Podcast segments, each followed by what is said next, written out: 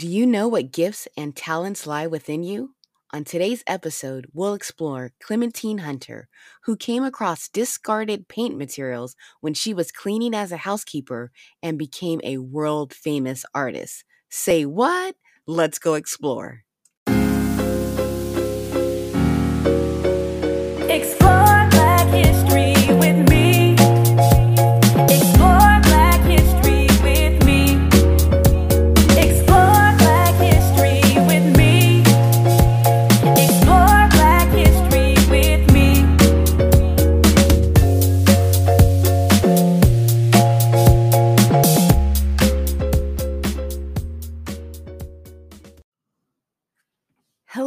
Everyone. Welcome back to the Explore Black History on the Go podcast. I'm your host, Dr. Shannon, and I'm excited to bring you another episode that highlights our amazing Black history and legacy. Remember to visit the exploreblackhistory.com website to download the free Learner's Vocabulary Resource Guide. And be sure to follow me on Instagram at Explore Black History to see what the latest episodes are coming out, book recommendation, resources, Black history facts, and more. Now let's get to the episode and explore Miss Clementine Hunter. Clementine Hunter was born in 1886 in Louisiana to Creole parents. She was the oldest of seven children. Her parents were sharecroppers who worked in the fields harvesting pecans and picking cotton. As a little girl, Clementine worked with them on the fields too. How come she didn't go to school, you ask? That's a good question. Well, she did, but not for long. She had less than 10 days of schooling before she started working with her parents as a young girl. When Clementine was asked as an adult about why she didn't go to school, she recalled the strict and cruel environment she experienced as a little girl in a segregated Catholic school in the South in the very late 1800s. It wasn't a welcoming environment that fostered love, curiosity, or encouraged learning. It was an environment that crushed her spirit and sent her home crying.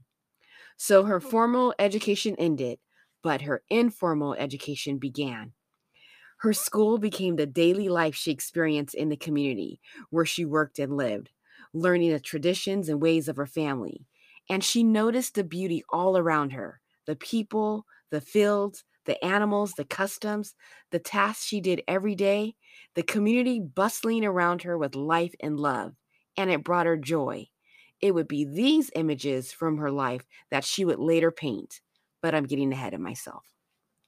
When Clementine turned 15, her family moved to Melrose Plantation near Natchitoches, Louisiana. An interesting fact about the Melrose Plantation before the Civil War, it was first owned and built in the early 1800s by free Black people, one of the wealthiest Black families during that time. One of the original buildings, called the African House, still remains today. At the Melrose Plantation, Clementine continued to work in the fields with her family. She was hardworking and took pride in her work, and she noticed the beauty all around her the clear blue sky, the birds flying high, the bright orange sunlight, the white cotton, the movement of the river, the vibrant green trees and colorful flowers, the community bustling around her with life and love, and it brought her joy. Clementine married and over her lifetime gave birth to seven children, though two did not survive. Family was important to her. She passed down the traditions she learned to her children and grandchildren. She was an amazing seamstress and made beautiful quilts, and she had a creative flair for decorating. She was also a great cook. She made delicious Creole dishes everyone loved. She eventually moved from working in the field to working inside the main house, the Melrose house, as the housekeeper and cook. And she noticed and heard beauty all around her the whistle of the wind, the axe chopping wood, the rooster crowing, the oil sizzling in the cast iron skillet waiting to receive fish, the sheets on the laundry line blowing back and forth, a church bell ringing, the church choir singing, the community bustling around her with life and love, and it brought her joy. The Melrose House was owned by a woman named Cammie Henry. She used it as a retreat center to host white artists, writers, and painters from all around the world. Artists stayed there for weeks at a time so they could devote uninterrupted attention to their work. As Clementine worked around the house, she was curious and would watch many of the artists paint. Her eyes took in every detail the images made on the canvas, the strokes made with the brushes, and the vibrant colors the artists used. One day, when she was cleaning up, she noticed that one of the artists left behind their painting materials. She thought, I'm going to try my hand at this painting stuff. And she said as much to Francois Mignon, a journalist who was staying at the Melrose house. She told him about finding the discarded painting materials and said she could mark a picture on her own if she set her mind to it. He gave her an old window shade to use as a canvas and told her to go for it. That night, Clementine went back to her room and laid out all the materials she found. She looked at the colors of the paint, felt the texture of the window shade canvas and bristles on the paintbrushes, and went to work. By the next morning, she had finished her first painting. Excited, she took it to Francois to get his opinion. He looked at the painting, then he looked at her. Then he looked at the painting again, then back at her. Then he said, Sister, you don't know it, but this is just the first of a whole lot of pictures you're going to bring me in the years ahead. Because what Francois saw in the painting was a God given talent that finally had the opportunity to shine. Her painting was of a water baptism, and it was beautiful and unique.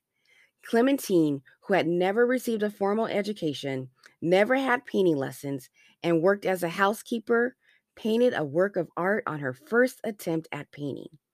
Francois told her as an artist she needed to sign her name on her painting, but Clementine had never learned how to read and write. So he helped her to write her initials, and that's how she would sign it her signature on all her paintings a C and an H. Fun fact she intentionally wrote the initial C backwards because she said it looked like she had her arms open to meeting and welcoming people. Clementine was now a painter, and just as Francois predicted, she indeed brought him hundreds of paintings, and he promoted her artwork to the world, and the world loved it. She painted on anything she could find canvases, jars, rocks, pots, walls, wood, milk bottles, anything with a surface she liked. She painted the scenes that were her life life as farmers, harvesting pecans or pecans, Saturday night fish fries, hanging laundry to dry, attending church, going to funerals, witnessing water baptisms, celebrating weddings, and being with family and friends. Those experiences clear and bright in her memory, transferred from her mind to the canvas. She painted her world in bright, cheery colors. She didn't stare at objects to paint. No, she painted from her memory, from her heart, and from her joy. And in doing so, she captured a snapshot of African American life in the South. One of the largest canvases for her painting was inside the African house I told you about earlier. Inside that house, she used the walls as her canvas and created nine murals that covered all the walls. Beautiful paintings that showcased her lived experiences. People traveled from all around the world to see them at this historic site. Clementine also had a hand in selling her paintings. She sold pieces from her home, but as an entrepreneur, she gave too good of a deal in the beginning, she sold some of her paintings for as little as 25 cents, but she did charge more for people who wanted to take a picture of her or with her. A bit more, a dollar. You see, Clementine was compassionate and it came across in her prices. Her pictures were sold for much more when they were sold at an art gallery. And today, her paintings are sold for thousands of dollars. In 1955, Clementine became the first African American to have a solo artist showing at the Delgado Museum, which is the present day New Orleans Museum of Art. Sadly, she was not able to attend her own showing due to the segregation laws of the time in Louisiana. Black people were not allowed at social events with white people unless it was in a capacity of service. She had to visit her own exhibit with Francois after hours when the white guests were not there.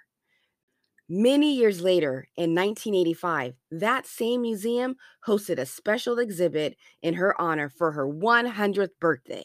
Over her lifetime, Clementine received many accolades for her work as a self taught artist. She was invited to showcase her work at many museums throughout the world, and today, these paintings are in many national museums and private collections. She received two honorary doctorates. She was invited to the White House by President Jimmy Carter, received a letter of commendation from President Ronald Reagan, and in 2019, October 1st was declared Clementine Hunter Day in Louisiana. What a wonderful legacy Miss Clementine Hunter leaves with us. During her 50s, she decided to try something new when she picked up those discarded painting materials.